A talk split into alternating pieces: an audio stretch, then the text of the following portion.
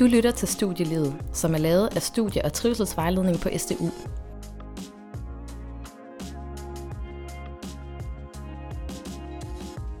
Velkommen til Studielivet. I dag skal vi snakke om speciale og speciale processen ikke mindst.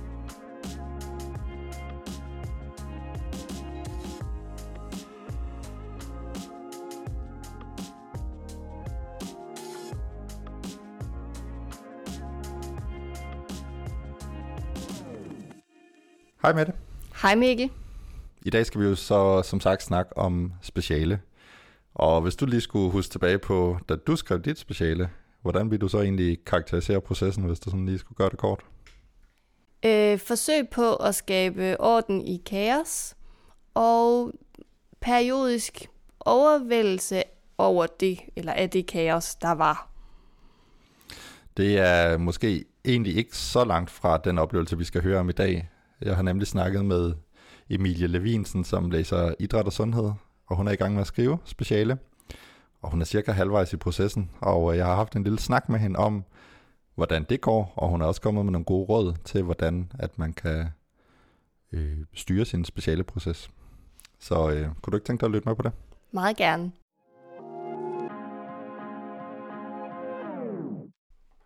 Emilie, hvad øh, handler dit speciale egentlig om? Jamen, øh, jeg skriver speciale inden, eller i samarbejde med DHF, hvor vi undersøger dropouts blandt øh, unge piger. Altså at de dropper ud af håndbolden, imens de er i gang med deres gymnasielle uddannelse. Så ja, det er ligesom det. Og jeg ved, at øh, du skriver speciale sammen med en anden, en specialemarker. Hvorfor er det, du øh, har valgt at gøre det? Øh, jamen det var faktisk lidt tilfældigt, fordi at øh, jeg skulle egentlig have skrevet alene, men øh, fordi min specialemarker ikke lige havde fundet en, en øh, vejleder, så hoppede han med på min vogn. Men jeg har altid egentlig været sådan meget... Øh, ja, jeg ville helst skrive med en anden, og det er fordi, jeg synes, det giver mere mening at skrive med en anden. Øhm, så det er ret vigtigt for mig, og for, jeg synes også, at specialet bliver bedre af, at man kan få lov til at diskutere og, og snakke om de ting, der er, og ikke sidde for meget i sin egen lille verden. Så jeg blev meget glad, da min speciale makker, han ikke lige havde holdt styr på deadlines. Så ja, det er egentlig sådan den primære årsag, at jeg synes, at det gør også, at motivationen for mig bliver nemmere, når man har en anden, der ligesom man kan komme op til om morgenen, og man kan have nogle aftaler med og sådan noget, så man ikke bare ja, sumper sig selv ned i, i ingenting. Ja, lad os snakke lidt om det der sump der, fordi at øh, der er nogen, der bruger det her udtryk, speciale sumpen, om at være i, i specialeprocessen, fordi det kan føles lidt som at sidde fast i en sump, hvor det måske er svært at finde øh, den rette vej ud af, af det her vand igen. Og jeg ved ikke, om det der øh, udtryk på nogen måde giver mening for dig og den proces, du er i. Jo, det synes jeg. Det specialet er en stor opgave, som, øh, som kan være svær lige at, at finde hoved og hale i altid. Øhm, så jeg synes klart, at det er, at der er nogle tidspunkter, hvor at man går i stå, og ikke lige ved, hvad for en retning man skal tage. Og der er også en masse ydre faktorer, der gør, at man ikke altid kan holde sig til en plan. Jeg er meget fan af planer. Øhm, så der er en masse ydre faktorer, fordi vi jo også har øhm, de her interviews, som vi skal lave, og man kan ikke rigtig være sikker på det. Så det er tit, jeg synes, eller i hvert fald sådan, som det er lige nu, der sidder vi i den her situation, at vi har lavet øh, en masse interviews, vi har transkriberet det, og nu, ja, nu sumper vi lidt. Man føler ligesom, man træder vande, man kommer ikke rigtig videre, og øh, der er bare så for mange forskellige veje, man ligesom kan gå. Så jeg synes, det er, øh, det er svært at lige finde ud af, hvad for en vej man skal vælge, så man træder bare ligesom vande sammen, men heldigvis gør man det sammen. Mm. Ja, og vi skal jo snakke lidt mere om, om alle de her ting, øh, fordi du har taget tre øh, gode råd med, set ud fra der, hvor du står lige nu, sådan cirka midt i specialeprocessen. Øhm, og skal vi ikke prøve bare at kigge lidt på det første råd, som du har taget med her? Vil jo, du ikke fortælle, hvad det, hvad det handler om? Jamen det første råd, det handler om, at man skal have en plan. Og jeg, jeg som person er meget fan af planer. Jeg elsker, at der er noget struktur over, øhm, over, hvordan man ligesom opbygger processen, og det er fordi, at specialet er meget stort, øhm, og derfor kan det godt være en god idé at dele det lidt op i bidder. Øhm, så det første er klart det her med at skulle ja, lægge en plan for, mm. hvordan man gør det. Og hvordan gør man så det med at lave en plan? Ja, men vi har jo vi har lært en del på idræt, øhm, det studie, jeg jo har gået på eller går på nu, hvor at man laver en milepælsplan, hedder det. Øhm, og der har man så nogle forskellige indsatsområder, så man siger, okay, men vores første indsatsområde, det kan være det her med interviews. Så laver vi nogle milepæle, som hedder, øhm, vi skal have fundet øh, interviewpersonerne. Det er ligesom den første milepæl. Øh, og så skal vi have afholdt interviewsene, og så skal vi have transkriberet interviewsene. Men en anden øh, indsatsområde kan også godt være det her med, at vi også skal læse noget litteratur. Det er jo vigtigt, inden man laver, går i gang med sit speciale, at man bliver opmærksom på, hvad er det for noget andet litteratur, der er. Øhm, så der kunne man også have et andet indsatsområde, hvor man ligesom siger, øh, jamen vi skal have fundet litteraturen, vi skal have lavet en struktureret eller en systematisk litteratursøgning her, og vi skal have læst alt materialet her. Så kan man ligesom krydse af, øh, hvor langt man er kommet.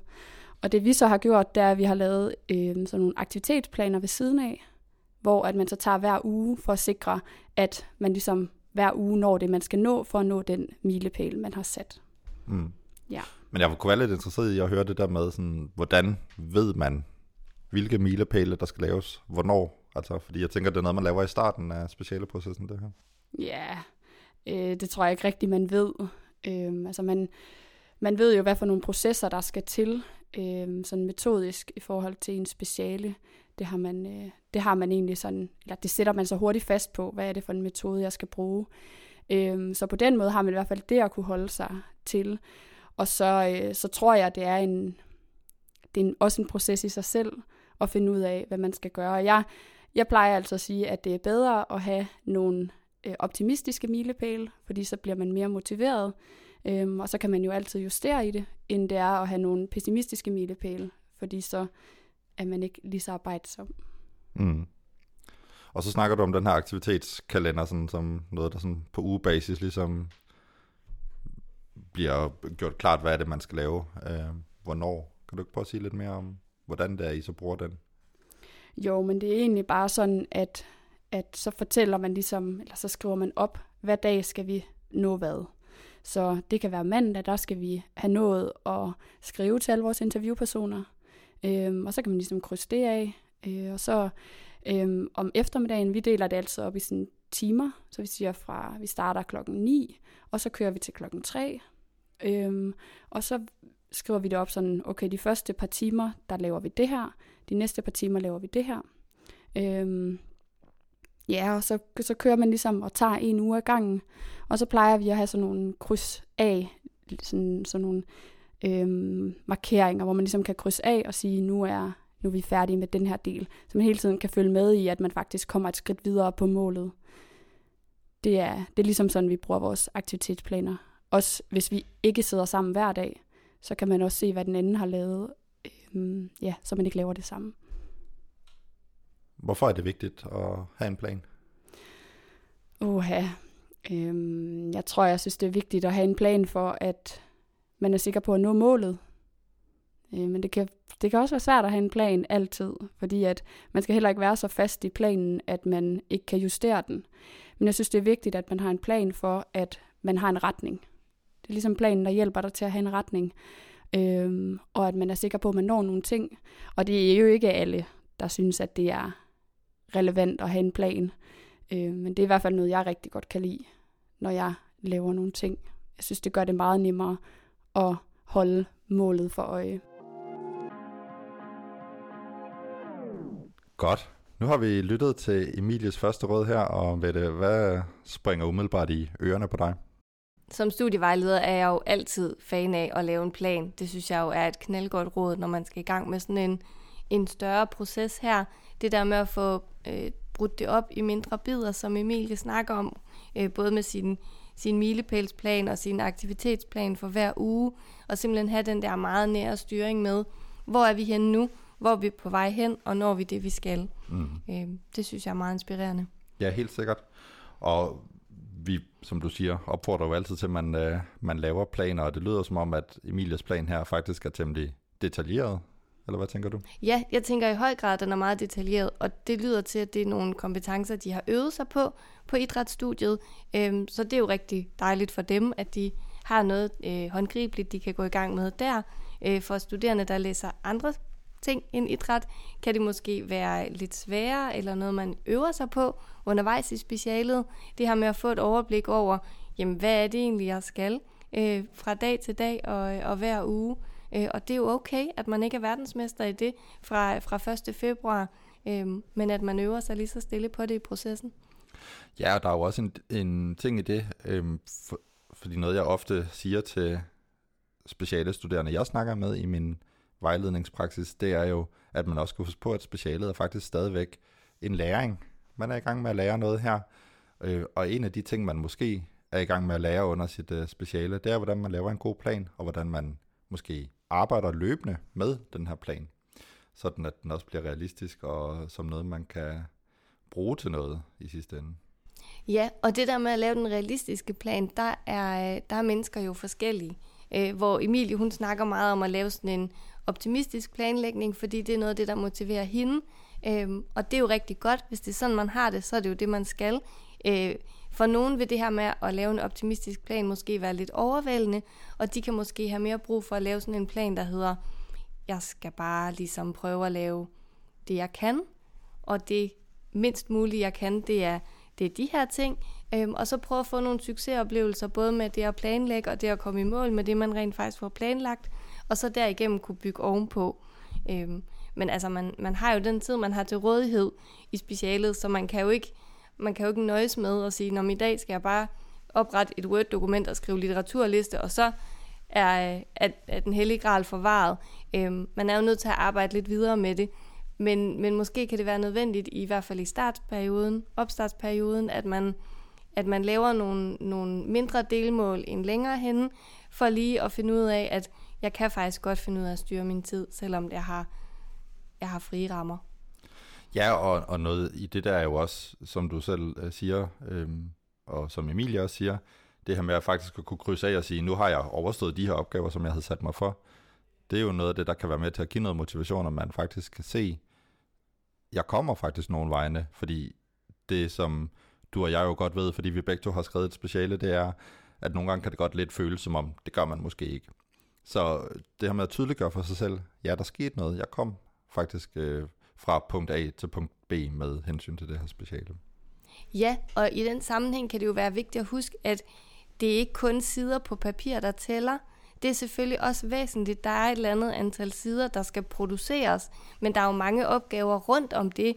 Øh, noget, man er måske nødt til at læse en hel masse litteratur, inden man kan skrive ret meget fornuftigt. Øhm, og man skal til møde med vejlederen, og man skal måske ud og interview, og alt det her, det er jo også øh, et led i processen, som er mindst lige så vigtigt som, som det, man får skrevet. Øhm, så det her med at have et mål, der kun handler om sideantal, kan måske være lidt begrænsende, fordi det måske især i starten kan være svært at se, hvordan er det, jeg skal nå derhen, hvor jeg kan skrive noget. Ja, altså speciale bliver i virkeligheden også skrevet, når man ikke sidder foran computeren, kan man sige. Ja, det er det, jeg prøver at sige.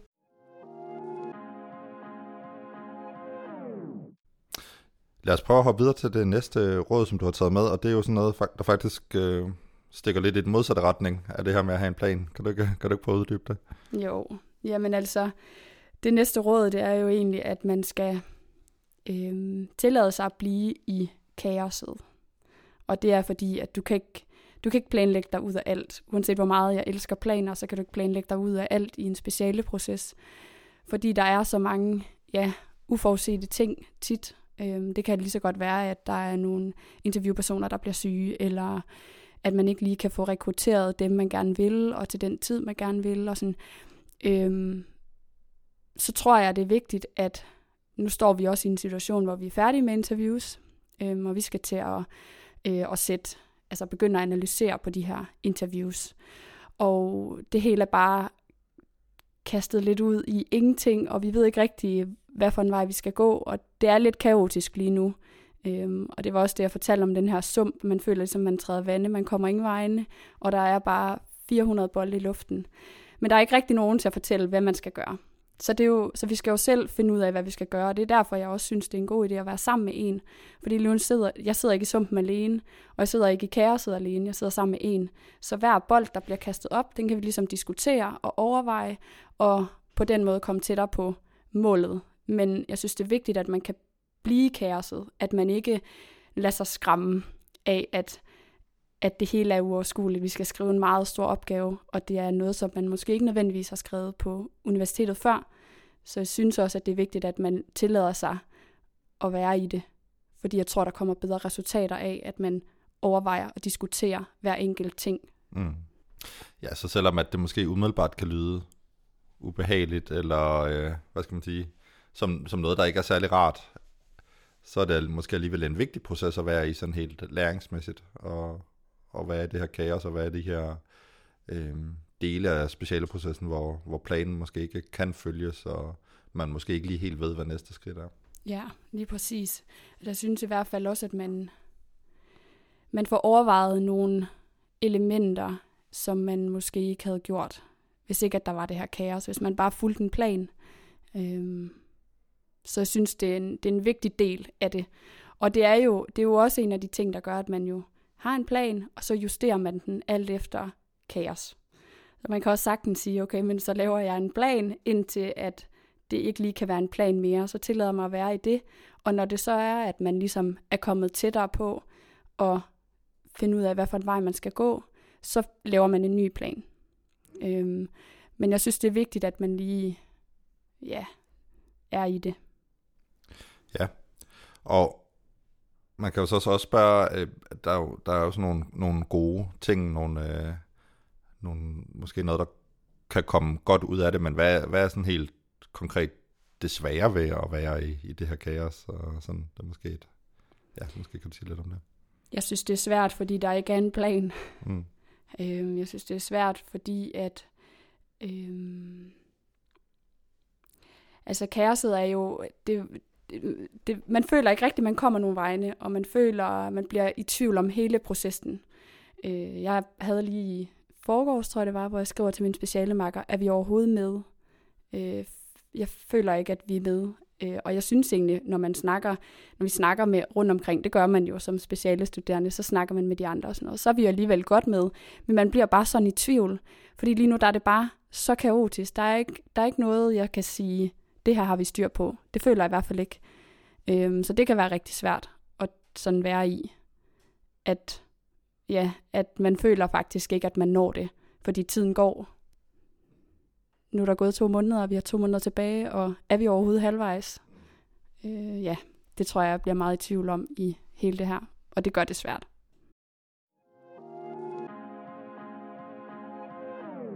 Emilie, vi har været, øh, eller du har faktisk været lidt inde på det allerede, men skal vi ikke prøve at tage det tredje råd, det her med, øh, altså som, som jo handler om det her med faktisk at skrive sammen med andre? Jo, jamen altså, jeg, øh, jeg synes, det er vigtigt, og det er egentlig også noget, som vi er blevet skolet i hele min uddannelse på idræt. Øh, vi laver rigtig mange ting sammen, og mange opgaver og sådan nogle ting, og jeg synes, det, det fungerer kanon godt. Ikke sagt, at man ikke også kan skrive alene, øhm, fordi hvis man har behov for at skrive alene, om man for eksempel har et emne, som der ikke er andre, der har, øhm, og finder interessant, så synes jeg ikke, man skal gå, gå på kompromis med sit emne. Øhm, men jeg synes, at det er vigtigt at have en at spare med i processen. Og det er ligesom mit tredje råd er, find en at spare med i processen. Det behøver ikke at være øh, en, du skriver med, men det kan lige så godt være en, som du bare sidder med. En, som hjælper dig med at få motivation, øh, når, når du lige synes, at det hele er kaotisk, eller at man ikke lige man ikke lige kan finde retning. Fordi uanset om man har samme emne eller ej, så kan man altid spare på metoder, og der er mange ting, man kan spare på i en speciale proces.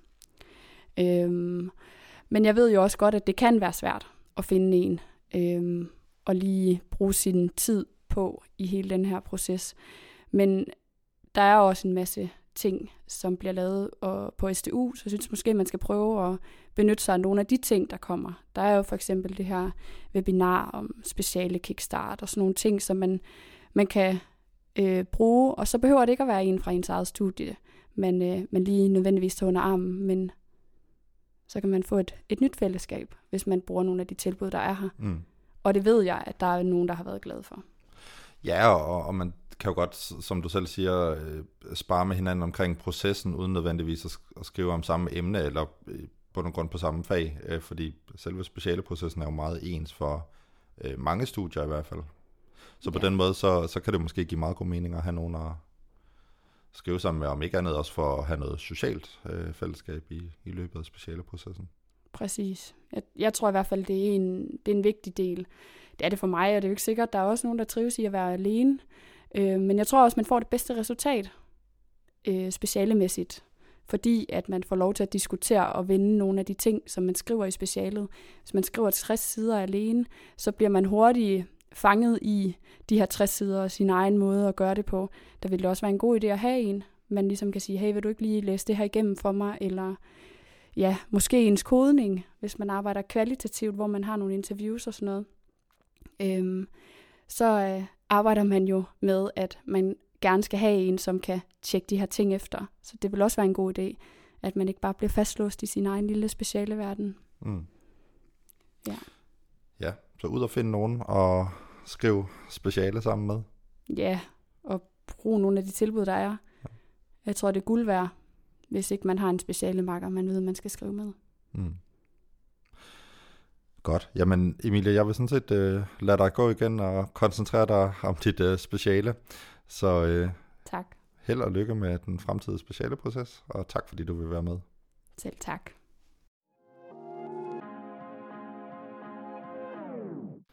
Godt. Jamen, det var, øh, det var den sidste del af interviewet med Emilie her.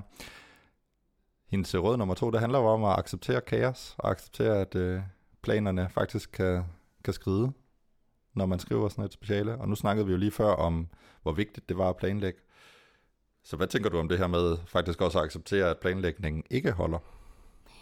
Altså sådan helt øh, planlægningsteknisk tænker jeg, at det kan være vigtigt at planlægge efter, at planerne ikke holder.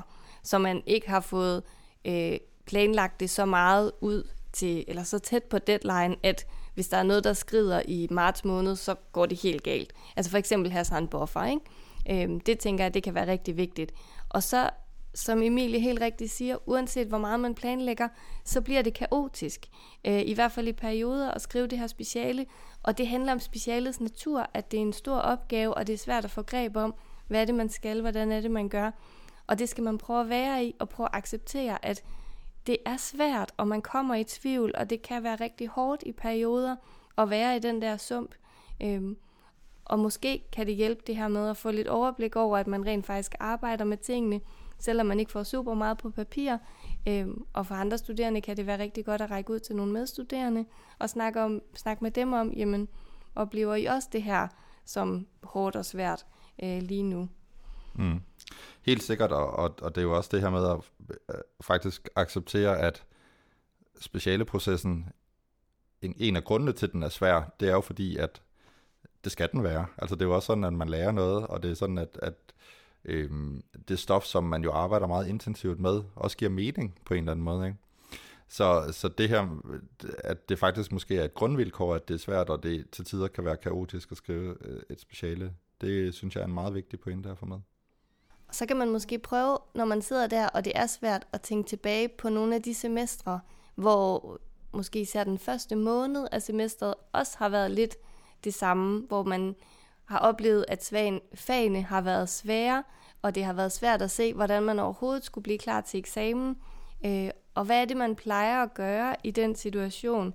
Øh, er der nogen, man, øh, man plejer at snakke med det om, og lige få en fælles, et fælles fodslag om, at det her er bare rigtig træls lige nu? Øh, min påstand vil være, at, at måske har man været i en situation, der ligner lidt tidligere, øh, og måske kan man bruge nogle af de erfaringer positivt, når man står der igen. Helt sikkert. Det tænker jeg er meget vigtigt, det her med også at, at prøve at spare lidt med nogle andre og, og spejle sig lidt i nogle andre. Og det leder jo også frem til, til Emilias tredje råd, det her med faktisk at finde nogen at skrive sammen med. Øh, om, om det nødvendigvis er en speciale marker, altså hvor man skriver opgaven sammen, eller om det bare er nogen, man måske deler processen med i en eller anden grad, selvom man skriver hver sin opgave. Øh, og jeg tænker, det er også noget af det, som vi rigtig ofte opfordrer til, at, øh, at man gør, ikke sandt? Jo, helt sikkert. Det vil vi klart opfordre til, at man gør. Mm. Øhm, og Emilie siger det rigtig godt, at det behøver ikke at være en, man, man skriver med og skriver samme opgave med, men det her med at have nogle kolleger, kan man måske tænke det som i hverdagen, øhm, og laver nogle faste aftaler med, det kan måske også være en, en hjælp i at få, eller hjælp til at få struktur på en hverdag, der måske kan være lidt løs og lidt svær helt at få hånd om. Øhm, og så kan der jo også være det sociale element i, at, øh, at det kan være rart at mødes med nogen, og så snakker man måske speciale nogle gange, og andre gange gør man ikke. Øhm, Mm. Men det kan være godt. Det er nemlig godt, og, og vi ved jo faktisk fra øh, Øh, de studiemiljøundersøgelser, der blev lavet på SDU, at øh, de studerende, der skriver speciale, er mere tilbøjelige til at bonge ud på sådan nogle parametre som ensomhed, end, øh, end studerende, der følger ordinær undervisning. Så med det i mente er det jo også rigtig vigtigt at dyrke det sociale, og dyrke det her med at have nogen at lave noget sammen med, når, i, imens man er i specialeprocessen. Ja, og jeg, jeg synes, hvis man overhovedet har mulighed for at bruge den her viden proaktivt, så, så skal man det. Øhm, og der er mennesker jo også forskellige, men hvis man er sådan en, der har et stort socialt behov, jamen så tag den viden med ind i specialeprocessen og prøv at tage nogle skridt for at få nogen at spare med, eller nogen at være sammen med i din hverdag. Øhm, fordi ellers så bliver det bare ekstra hårdt at være i, og det er der jo ikke nogen grund til. Mm. Nej, altså det der med at række ud er øh, rigtig godt på alle mulige måder. Ja, Mm. det er det. Og så tænker jeg, at der er noget andet i det, og det er den her, simpelthen den her spejling. Altså det her med at kunne se, Nå, det er ikke kun mig, det her er en kaotisk proces for. Det gælder faktisk også for de andre på studiet, så måske er det ikke så unormalt eller mærkeligt, at jeg føler mig øh, ramt af det her kaos lige nu. Det er jeg helt enig i, at det der med at finde nogen at spejle sig i, det er også altid godt. Mm. Det tænker jeg. Og, øh, og så øh, er det jo også det her med at sige, at øh, selvom at man måske sidder lidt i kaoset lige nu, og selvom Emilie siger, at hun ikke er helt ved, hvordan at resten af processen kommer til at gå, jamen så må vi også sige, at det er jo faktisk normalt i, at, at have de her følelser, at have de her tanker omkring sit speciale. Og øh, heldigvis er erfaringen jo, at det rigtig ofte, i langt, langt de fleste tilfælde, går godt, og man kommer i mål med det hele, man skal alligevel. Ja, og det kan man måske finde en ro i, når man, både når man står helt i starten, og det er lidt overvældende, og også når man sidder her i, øh, i sumpen i, øh, i midten af processen.